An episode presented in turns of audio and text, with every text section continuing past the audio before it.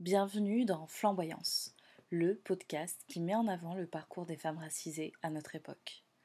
Aujourd'hui, dans ce 13e épisode, j'accueille Vanessa Yak, autrice et aquarelliste. Vanessa a passé une partie de son enfance en France, avant de retourner au Cameroun à l'âge de 8 ans. Dans cet épisode, elle revient sur ce qui l'a menée à écrire. D'abord, sa passion pour l'écriture, et puis ce besoin de représenter pour réparer la petite fille qu'elle était mais aussi pour les autres enfants afrodescendants de nos jours. Je vous laisse écouter et surtout j'espère que comme moi, vous aurez la chair de poule en l'écoutant parler de représentation. Alors bonjour Vanessa, merci d'avoir accepté l'invitation euh, pour, euh, pour l'interview sur euh, Flamboyance. Je suis hyper contente de t'avoir avec moi ce soir. Comment tu vas? Merci, merci Agnès. Merci, euh, merci de m'avoir invité. Et je vais très, très bien. C'est vrai que euh, l'environnement en ce moment n'est pas, très, euh, n'est pas très gai, mais bon, on essaye de, de faire avec hein, et d'avancer. Mm, mm. oui, c'est vrai, c'est pas évident en ce moment. C'est pas évident en ce moment. Mm. Alors, pour celles et ceux qui nous écouteraient et qui ne connaissent pas ton travail, est-ce que tu peux te présenter en quelques mots? Oui, alors euh, je suis Vanessa Yach. Je suis une femme, une femme noire, une femme afrodescendante, j'aime bien souvent le dire, euh, une maman aussi. Et euh, voilà, j'écris des livres, des livres pour enfants et adultes qui ont pour thème justement la diversité, qui présentent des, des personnages qui viennent, qui, qui représentent la diversité de notre société. D'accord. Voilà. Donc je promeus la diversité par mes livres. C'est génial. Alors, avant de, connaître euh, ton travail, euh, on va revenir tout en arrière euh, pendant ton enfance. je vais te poser quelques questions pour savoir un petit peu ton parcours, comment tu es devenue la personne que tu es aujourd'hui. quel genre d'enfant tu étais? Quel genre d'enfant j'étais? Je pense que j'étais une enfant très très calme, très réservée. Euh, déjà, je suis, née à, je suis née à Paris, en fait. J'ai passé une partie de mon enfance à Paris, dans une école euh, en France, ici, à Paris. Et je sais que dès l'enfance, je me posais déjà pas mal de questions sur ma différence, euh, sur la différence que me renvoyaient mes camarades de classe, mes petits camarades de classe. Donc, je pense que je me suis beaucoup, beaucoup, beaucoup questionnée. Et il y a eu un véritable, pour moi, euh, vraiment l'envie d'appartenir au groupe dans lequel j'étais, c'est-à-dire lorsque j'étais à Paris et lorsque par la suite nous sommes rentrés au Cameroun, j'ai eu l'impression qu'il fallait toujours que je me fasse accepter en fait. C'est-à-dire qu'à Paris, euh, c'était pas facile parce que je je me retrouvais pas, je, je, je ressentais la différence que, que me renvoyaient mes camarades. Et lorsque je suis rentrée au Cameroun, je me sentais tout autant différente, même si j'avais la même couleur de peau que mes camarades de classe là-bas. Donc, euh, voilà, c'était une belle enfance, mais avec beaucoup de questions qui n'avaient pas de réponse à l'époque. D'accord. Et donc, en fait, du coup, as, ce que j'ai compris, tu as vécu une partie en France et une partie au Cameroun. Euh, voilà, j'ai vécu une partie en France et une partie, ouais. D'accord. Et donc, à, quel âge tu as quitté euh, la France pour le Cameroun? Alors, j'avais 8-9 ans lorsque je suis partie, lorsque nous sommes rentrés au, au Cameroun avec mes parents et mes frères et mes sœurs, mon frère et mon frère et mes sœurs. Et euh, ouais, ça a été, euh, ça a été quand même ça a été quand même un, événement hein, parce que euh, j'étais encore, j'étais, j'étais pas, j'avais pas forcément le, je comprenais pas vraiment ce qui se passait réellement, que voilà, c'était, c'était un, voyage sans retour en fait. Et lorsque je suis arrivée au Cameroun, je me sentais aussi je me sentais pas comme une petite Camerounaise en fait, hein, parce que il y avait l'accent qui n'était pas le même, il y avait le fait que je venais d'ailleurs, donc euh, voilà, il fallait que je, je réapprenne vraiment à, à, faire partie d'un nouveau groupe en fait. Donc, euh, donc voilà. D'accord. À l'époque, est-ce que tu aimais bien lire? Oui, oui, oui, j'ai toujours aimé lire grâce à ma mère, justement, qui, lorsque nous étions à, à Paris, qui, qui, insistait et qui nous accompagnait à la bibliothèque tout le temps. Donc, euh, je crois que c'était tous les week-ends. Hein. Et puis, elle nous, elle nous disait que vous êtes obligé de rentrer à la maison avec euh, deux, trois livres. quoi. Et elle insistait vraiment hein, pour qu'on lise. Euh. Donc, j'ai toujours aimé lire.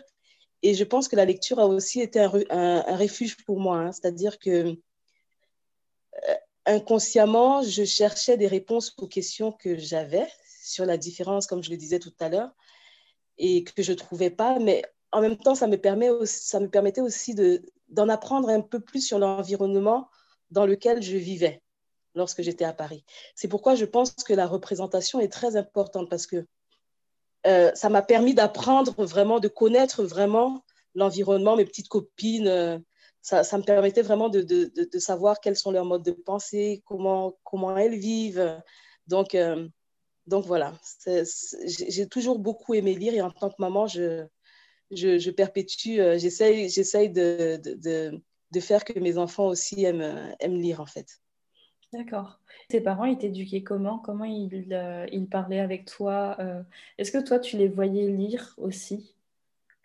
Ben, Mes parents étaient quand même occupés par leur travail quand on était, euh, quand on était à, à, Paris. Mais je sais qu'ils étaient toujours avec nous pour les devoirs.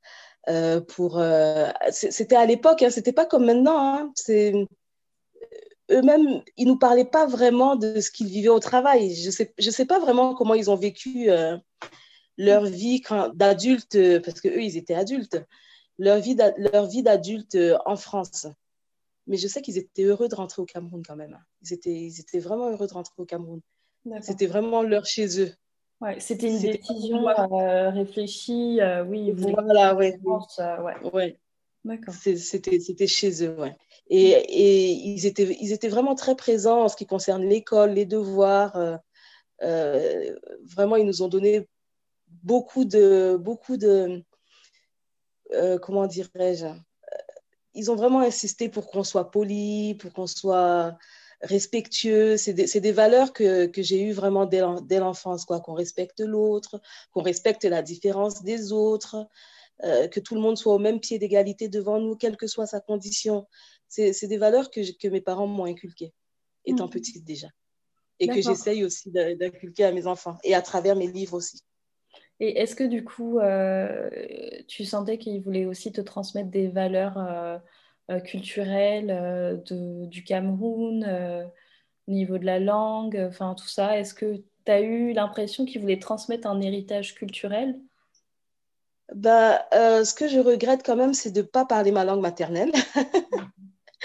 c'est vraiment, euh, c'est vraiment, mes parents parlaient entre eux, mais ils ne parlaient pas la, leur langue euh, maternelle. Je la comprends un peu, mais ça, c'est quand même, quand même un, petit, un petit regret, en fait. je pense que, je ne sais pas pourquoi, mais c'est quelque chose que j'ai aussi déjà écouté d'autres personnes qui sont nées ici de parents étrangers.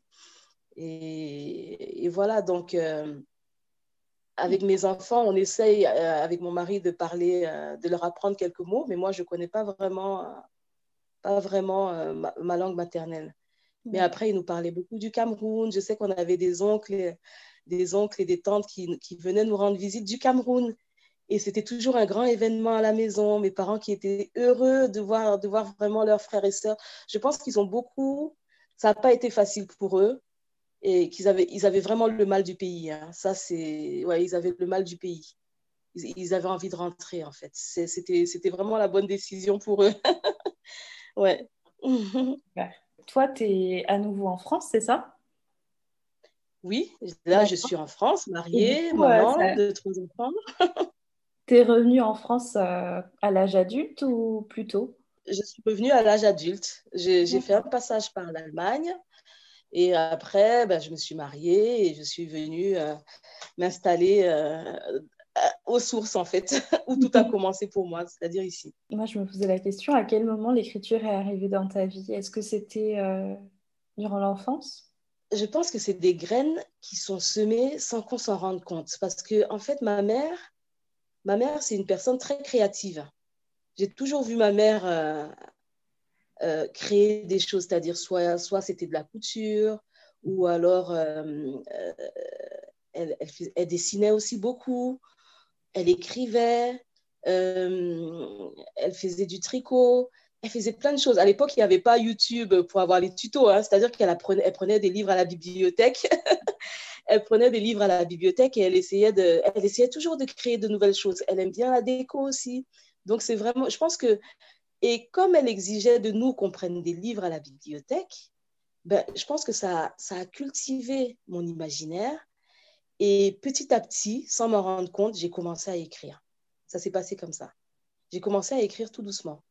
Et euh, en fait, j'ai écrit pas mal de choses, pas mal de choses. D'ailleurs, c'est un peu bizarre qu'on en parle parce que euh, sur mon blog euh, j'ai eu le message de WordPress qui me disait que ça fait quatre ans que je suis, euh, que j'ai ouvert mon site venessayach.com et félicitations. Mais avant d'avoir ce site-là, j'écrivais déjà beaucoup, beaucoup, beaucoup, mais je ne publiais pas en fait. Et l'écriture a été pour moi euh, un moyen d'expression. C'est-à-dire que c'était vraiment, euh, c'est par ce biais que je pouvais exprimer mes émotions. C'était vraiment ça. Je m'en suis servi pour ça, mais sans m'en rendre compte. C'est maintenant que je comprends, en fait, euh, quand j'ai écrit J'ai mal à mes cheveux, j'ai compris, en fait, que l'écriture, c'était c'était comme une c'était comme comme ma bouche quoi c'était comme une arme pour moi pour pour dire les choses qui n'allaient pas en fait Mm, mm. Génial. Et euh, est-ce que euh, à ce moment-là, quand tu t'es dit, bah voilà, je vais écrire, est-ce qu'il y a eu des femmes qui te ressemblaient, qui écrivaient, euh, que, tu admirais, qui t'inspiraient? Est-ce qu'il y a eu des femmes à ce moment-là qui, qui ont été moteurs aussi pour toi d'inspiration J'ai lu, lu beaucoup de livres, mais pour l'écriture, c'était tellement naturel que j'ai pas eu vraiment mm. quelqu'un qui m'a, une femme qui, que j'ai vue écrire et qui m'a donné l'envie d'écrire. Mm. Vraiment, l'envie d'écrire était toute naturelle chez moi. C'est comme quelqu'un qui, qui, dessine ou quelqu'un qui, mm. qui chante, euh, qui utilise ses cordes vocales tout naturellement, comme ma fille d'ailleurs. Mais, mais moi, c'est, j'ai pas eu vraiment, c'est vrai qu'il y a des livres que j'ai bien aimés, mais il n'y a pas, c'est pas une femme en particulier qui m'a donné envie d'écrire. J'ai toujours écrit. Et d'ailleurs, euh, mon mari me disait, c'est lui qui m'a poussé à écrire mon, premier roman. J'avais hâte de rouler vers le bonheur, c'est le titre. Parce qu'il me disait que mais je t'ai toujours vu écrire. Pourquoi est-ce que tu ne te lances pas dans l'écriture d'un roman? Et puis je me suis, je lui ai dit non, mais attends, mais comment je vais faire et tout. Il dit ben, laisse-toi, fais, comme toujours, te mets pas la pression. Et puis, euh, je suis sûre que tu écriras quelque chose de bien. Quoi. Et j'ai donc euh, j'ai été inspirée par euh, J'avais hâte de rouler vers le bonheur, un, soir comme ça, où on, était, on était dans notre appartement, dans l'ancienne maison où on habitait, dans l'ancien appartement où on habitait. Et, et, mon mari voulait jeter la poussette, la poussette qui nous avait accompagnés longtemps avec nos enfants quand nous étions en Allemagne. Euh, voilà, il voulait aller euh, jeter la poussette. Et puis, vu que c'était la poussette, pour moi, c'était un objet qui. voilà, mais qui, me rappelait beaucoup de, mes souvenirs avec mes enfants lorsqu'ils étaient petits.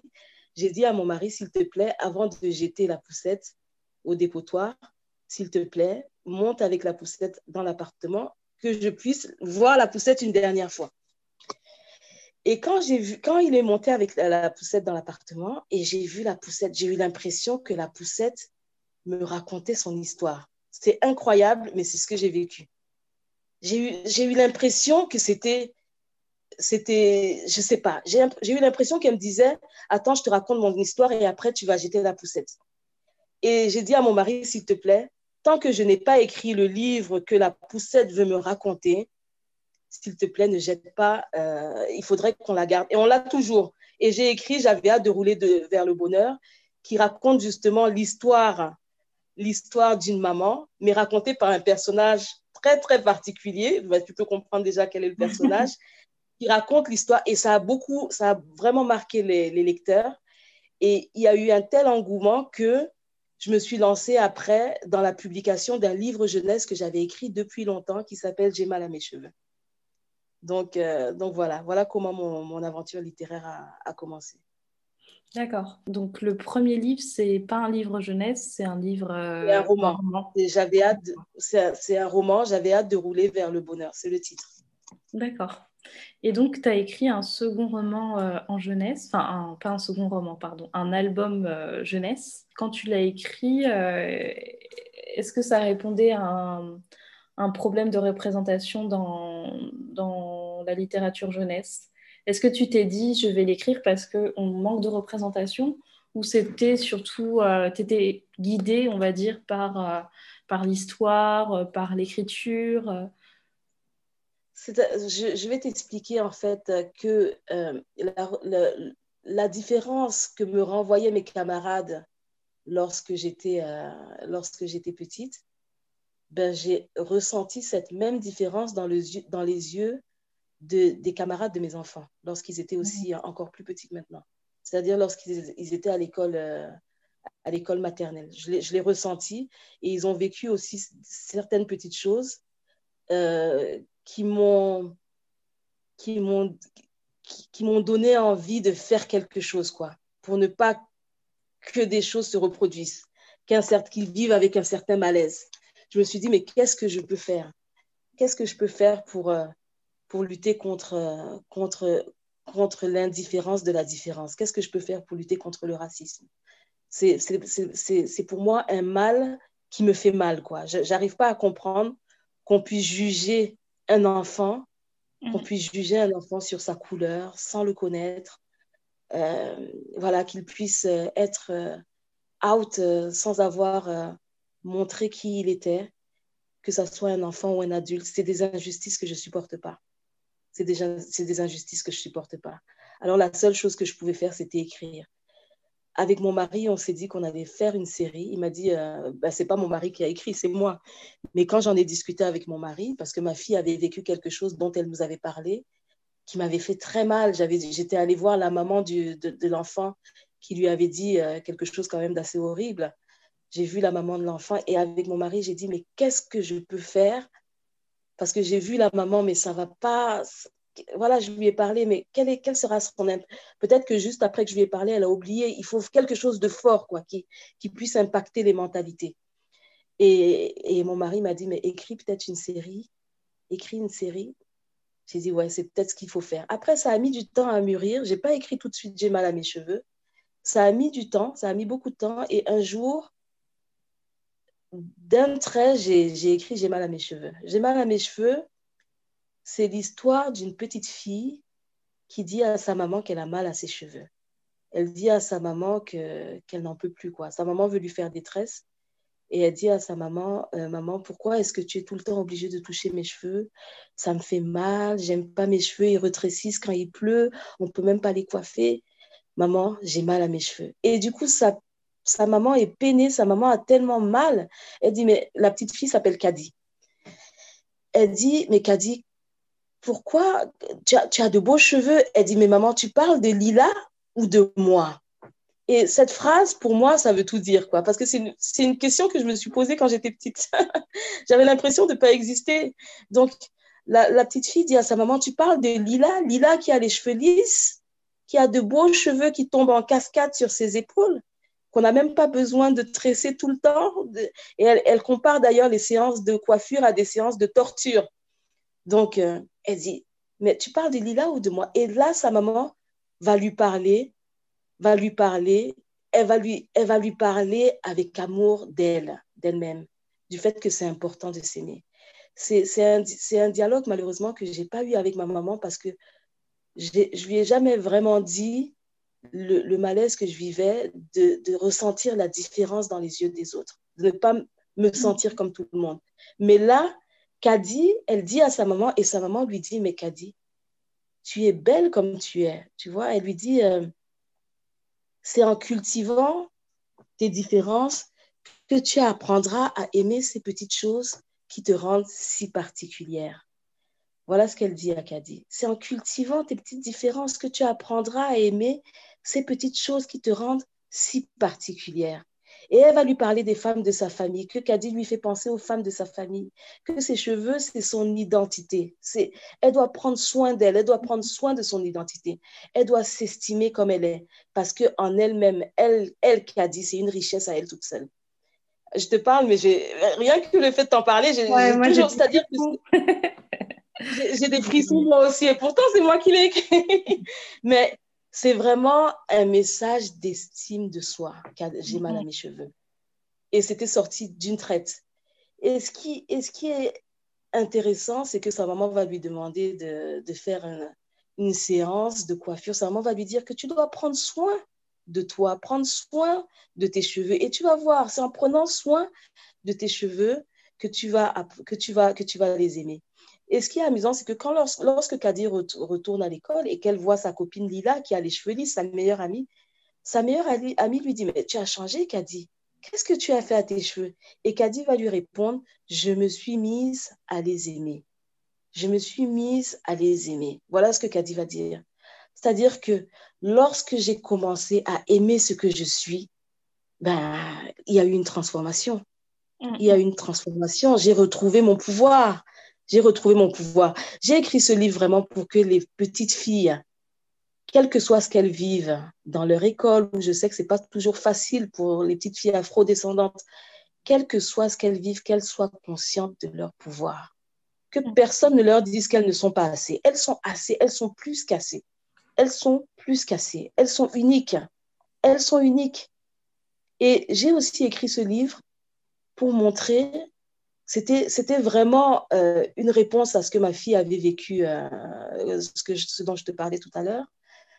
Mais c'était vraiment pour montrer que les différences, c'est une phrase que j'aime beaucoup aussi, que les différences de chacun, c'est l'une des plus belles des raisons de s'ouvrir aux autres. Parce que Caddy, c'est un personnage qui a les cheveux crépus, qui a les, qui a les, d'ailleurs qui a été illustré par Annick, Annick Illustration. Et Caddy, c'est une petite fille qui a les, cheveux crépus, qui a le teint foncé. Je voulais vraiment euh, proposer une héroïne qui ressemble à, aux enfants afrodescendants, qui sont un peu laissés pour compte dans la littérature jeunesse. Une héroïne positive, qui, qui apporte de, l'estime de soi, du courage, de la force, de la puissance. Voilà, c'est ça que je voulais euh, je, que, je, que je voulais apporter à, à, nos enfants par ce petit livre.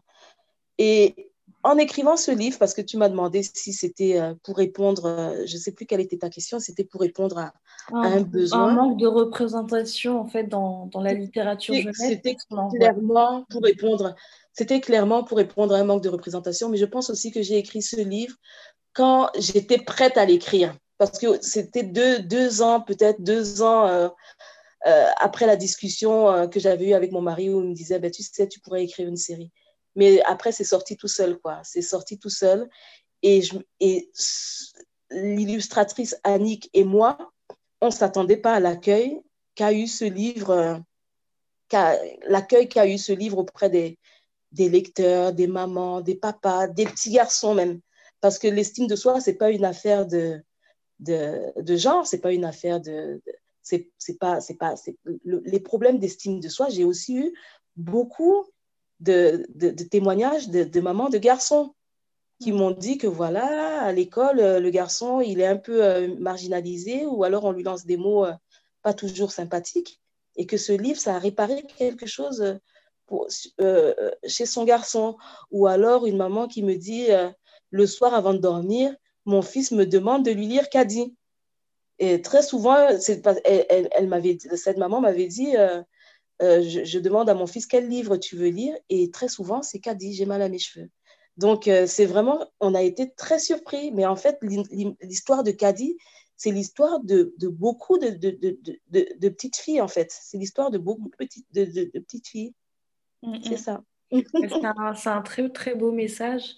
Il y a beaucoup de travail à faire par rapport à ça, au manque de représentation dans la littérature jeunesse.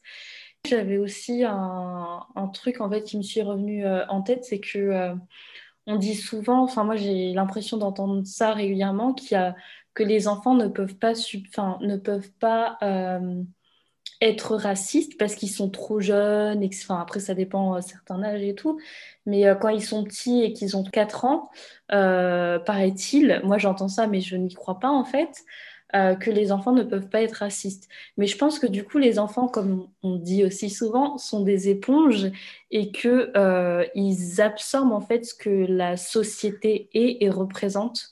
Et, euh, et... comment? Ça, je suis complètement d'accord avec toi. Et donc, alors, je ne sais pas si on peut dire racisme quand on a 3-4 ans, parce qu'en fait, on n'est pas forcément conscient de reproduire ça. Mais en tout cas, je me dis, euh, il y aura toujours un problème tant qu'il n'y aura pas eu une discussion par rapport à ça. Euh, parce que, euh, enfin, faut arrêter de dire qu'il n'y a pas de racisme chez les enfants de 3-4 ans quand, quand clairement, moi, ce que, enfin, ce que j'entends, c'est que, ben voilà, il y a des petits garçons, des petites filles, ben, reçoivent des moqueries. Peut-être qu'elles ne mettent pas de mots, Agnès, peut-être qu'elles ne mettent pas de mots sur sur des paroles discriminantes, hein, mais euh, il faut dire les choses comme elles sont. Après, je ne dirais pas que l'enfant est, raciste, mais ce qu'il dit, euh, à partir du moment où ça, ça discrimine, c'est voilà. Et je pense que effectivement, les enfants reproduisent ce que la société leur montre.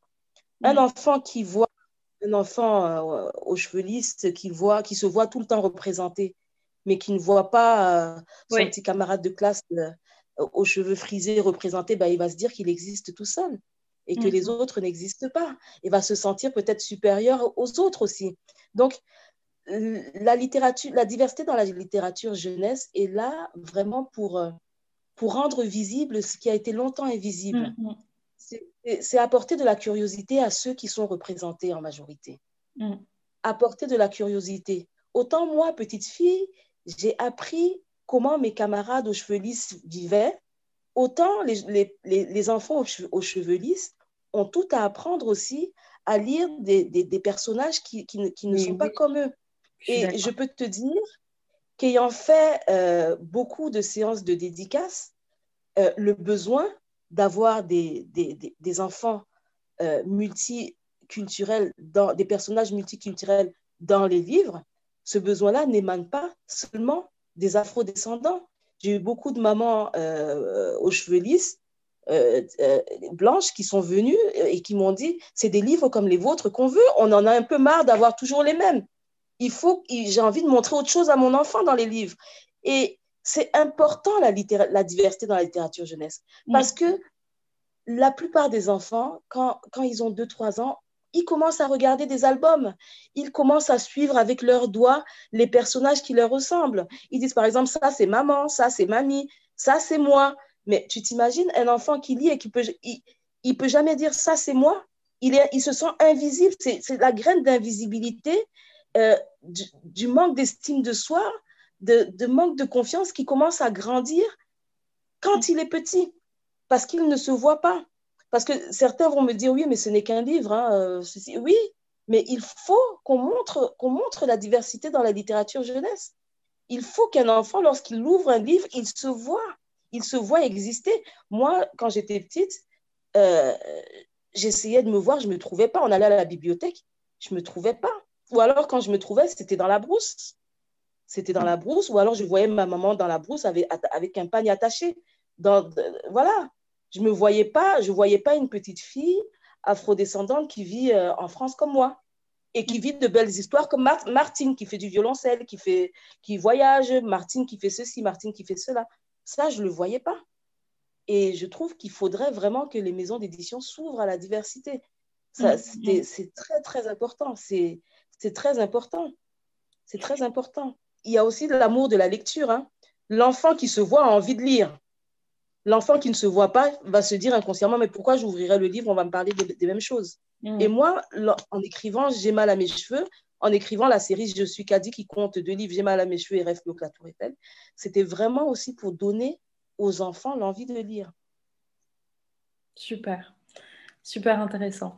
En fait, euh, je me disais aussi, euh, en t'entendant parler, euh, on peut avoir aussi un certain décalage parce que moi, je ne sais, plus dans quel documentaire j'avais vu ça, mais je me rappelle d'une petite fille qui avait lu beaucoup de, d'albums pour enfants, etc. Et avec toujours des personnages blancs. Et, et, en fait, elle s'est rendue compte au fur et à mesure qu'elle n'était pas comme eux, en fait. Au début, elle avait l'impression d'être comme eux, c'est-à-dire elle se sentait blanche, elle se en fait, elle, euh, elle, ne faisait pas attention à son apparence dans le miroir, mais plutôt, euh, je ne sais pas comment l'expliquer, mais en gros, euh, son apparence pour elle, c'était je suis une petite fille blanche, aux cheveux lisses. Alors que, tu vois, il y avait une espèce de, de, différence entre ce qu'elle était et ce qu'elle percevait d'elle-même, en fait, par rapport à la littérature Oui, oui, oui. oui. Et, et, même pour, pour rebondir ce que tu dis, je me souviens quand je dessinais, je dessinais une petite fille blonde avec deux couettes. Ouais blanche. C'est-à-dire que moi-même, je reproduisais mon invisibilité. J'étais invisible et je participais, je participais, participais de ma propre invisibilité. À l'école, on dit dessiner, ben moi, je montre aussi euh, autre chose que moi-même, quoi. Donc, euh, Donc non, mais c'est vraiment important de se voir. C'est important de se rendre compte qu'on compte, que nos enfants comptent. Tout le monde compte. C'est ça, c'est vraiment important. Mm, mm. Ouais, c'est super intéressant. J'avais une autre question, mais par rapport encore, euh, enfin plutôt à l'écriture. Euh, est-ce que c'est difficile en tant que femme afrodescendante de devenir autrice, de démarcher des, auprès des maisons d'édition Toi, comment ça se passe? Parce que je sais que tu es auto je, m'auto-édite. Auto ouais, voilà, ça. Oui. Je m'auto-édite parce que la, première des choses quand on ne connaît pas le milieu littéraire, c'est d'écrire, d'envoyer son, manuscrit euh, dans plusieurs maisons d'édition, ce que j'ai fait. J'ai fait, je l'ai fait et refait. Et, et je n'ai pas, eu de réponse positive, ou parfois pas de réponse. Donc, je me suis demandé, est-ce que je mettais la petite Cadie de côté? Est-ce que je mettais mon roman J'avais hâte de rouler vers le bonheur de côté? Est-ce que je mettrais mes prochains personnages de côté parce qu'une maison d'édition ne m'avait pas donné la permission d'écrire? Est-ce que la permission d'écrire devait venir de quelqu'un d'autre que de moi-même? Donc, je me suis donné la permission d'écrire. Et, la permission aussi que les autres puissent le lire aussi, parce que... Voilà, oui, effectivement, effectivement, les autres, les, les, les, les autres, justement, j'ai ressenti vraiment un très, très bel accueil de, ce livre, si je n'avais pas écrit J'ai mal à mes cheveux et rêve plus haut que la Tour Eiffel, sont dans les écoles maternelles de ma ville. Il y a eu une remise avec monsieur le maire qui a appelé toutes les, directrices des écoles et qui leur a dit voilà les livres que je voudrais que vous mettiez dans vos bibliothèques. J'ai mal à mes cheveux et rêve plus que la Tour Eiffel. Et les camarades de mes enfants, par la suite, m'ont dit oui, euh, pour les, les rallyes lecture, il y a des camarades qui rentrent avec ton livre, qui adorent ton livre. Et qui, voilà, je sais que si on a vraiment un désir dans le cœur, il faut le faire parce que ça, ça, ça, impactera quelqu'un. Ça impactera quelqu'un. Les maisons d'édition, malheureusement, euh, je ne sais pas si malheureusement ou heureusement, ne m'ont pas permis d'être publiées peut-être à très, très grande échelle. Mais je sais qu'à mon, à mon modeste niveau, j'ai pu impacter quelques consciences. Maintenant, je ne dis pas non si une maison d'édition venait, parce que mon travail, c'est quand même d'écrire et pas de faire les promotions et pas de faire les impressions et pas de faire tout ça. Donc, si une maison d'édition veut porter mes projets littéraires, franchement, je je suis je suis je suis pas je suis pas contre, hein, je suis pas je suis pas hostile à cette idée. Mais si elle ne vient pas, ça m'empêchera pas de de continuer à, à, à écrire et à présenter justement des personnages venant d'ailleurs.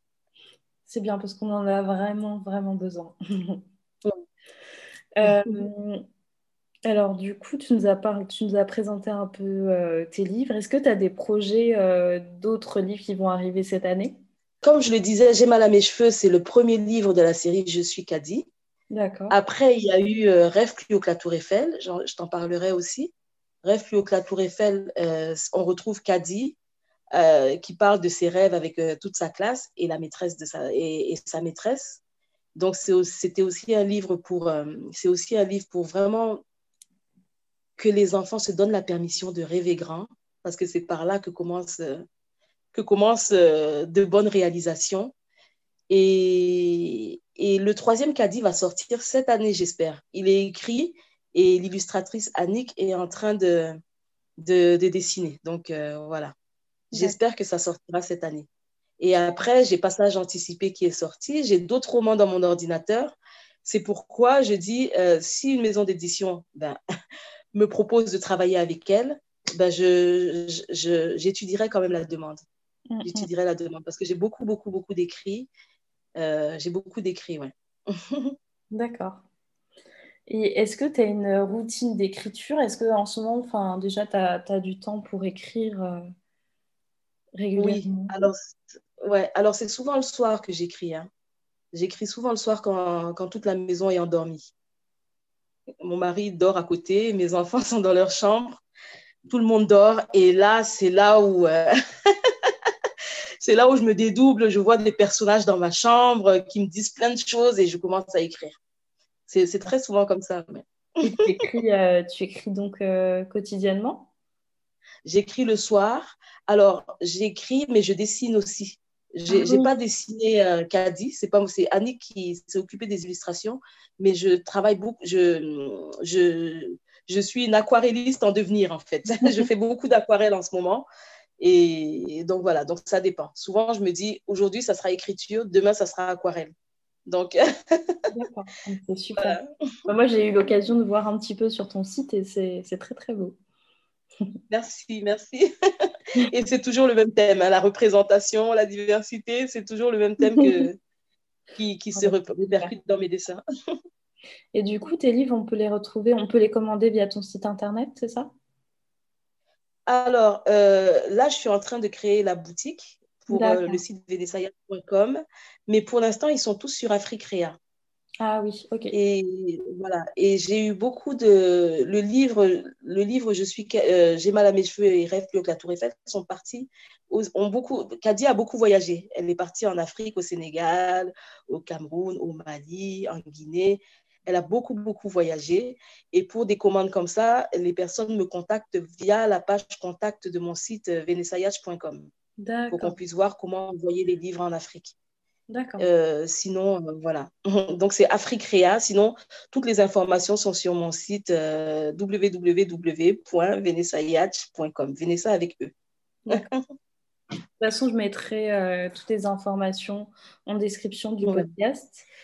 Est-ce qu'il y a des livres que tu, qui t'ont marqué, que tu aimerais partager à nos auditorices Oui, alors le livre qui m'a beaucoup marqué, c'est celui de Maria Maba, Une si longue lettre. Franchement, c'est, pour moi, c'est, le livre quoi, que je garde euh, à côté de mon lit, sur, mon, sur ma table de chevet, parce que ça parle vraiment de, de la femme qui se réapproprie son pouvoir, en fait, qui est debout, euh, qui, qui, ne suit pas un destin de polygamie tout tracé, quoi, et qui, qui prend sa vie en main. Donc, euh, Maria Maba, c'est une si longue lettre. Euh, il y a aussi son deuxième livre que j'ai bien aimé, mais une si longue lettre, c'est vraiment, euh, c'est vraiment le livre. Vraiment super. J'avais beaucoup aimé aussi. Alors, si tu devais donner un conseil aux femmes afrodescendantes qui nous écouteraient, qui souhaiteraient se lancer dans l'écriture, euh, quels seraient euh, tes conseils? Ben, Franchement, au vu de mon parcours, je dirais aux femmes afrodescendantes, excuse-moi, je dirais aux femmes afrodescendantes de, de foncer, quoi, de faire ce qu'elles veulent, de, de se permettre de rêver grand, de, de, d'être conscientes du pouvoir qu'elles ont de faire de grandes choses. Et si elles veulent écrire, qu'elles écrivent si elles ont ce désir-là dans le cœur, ça veut dire qu'il y a des, des personnes qui seront touchées par le message qu'elles veulent véhiculer dans leur livre. Ne, jamais se, se, limiter. C'est vraiment le, message de Rêve plus haut que la Tour Eiffel, le deuxième livre de, de, Je suis, de, de la série Je suis Kadi. Ne jamais se limiter. Rêver grand, c'est vraiment notre potion magique. C'est ce que je dis toujours. Notre potion magique, c'est de rêver grand. Donc, euh, les femmes afrodescendantes, vous voulez écrire, écrivez. Vous voulez dessiner, dessinez. Vous voulez danser, dansez. Vous voulez créer, créez. Euh, ne vous limitez pas. Ne vous limitez pas. merci, merci beaucoup Vanessa Yak. Merci beaucoup d'avoir euh, participé à cet épisode. Euh, je pense que c'est vraiment une pépite parce que ton épisode il est hyper inspirant. Donc voilà, j'espère que ça donnera envie à d'autres femmes de se lancer aussi dans l'écriture ou dans d'autres projets. Euh. Écoute, merci à toi et je te dis euh, à, une prochaine, certainement. Ben, Agnès, je te dis aussi merci de m'avoir invité dans ton podcast. J'ai été vraiment très honorée par ton invitation et de répondre à tes questions. Voilà, donc j'ai passé aussi un très très bon moment et je te dis à bientôt. À bientôt. Merci à vous d'avoir écouté cet épisode jusqu'au bout. Si vous souhaitez soutenir le podcast, n'hésitez pas à partager à vos amis, à commenter sur la plateforme par laquelle vous êtes passé. Je vous dis à très vite. En attendant, n'hésitez pas à nous retrouver sur notre compte Instagram. Euh, c'est tout simplement flamboyance.podcast. Voilà, à bientôt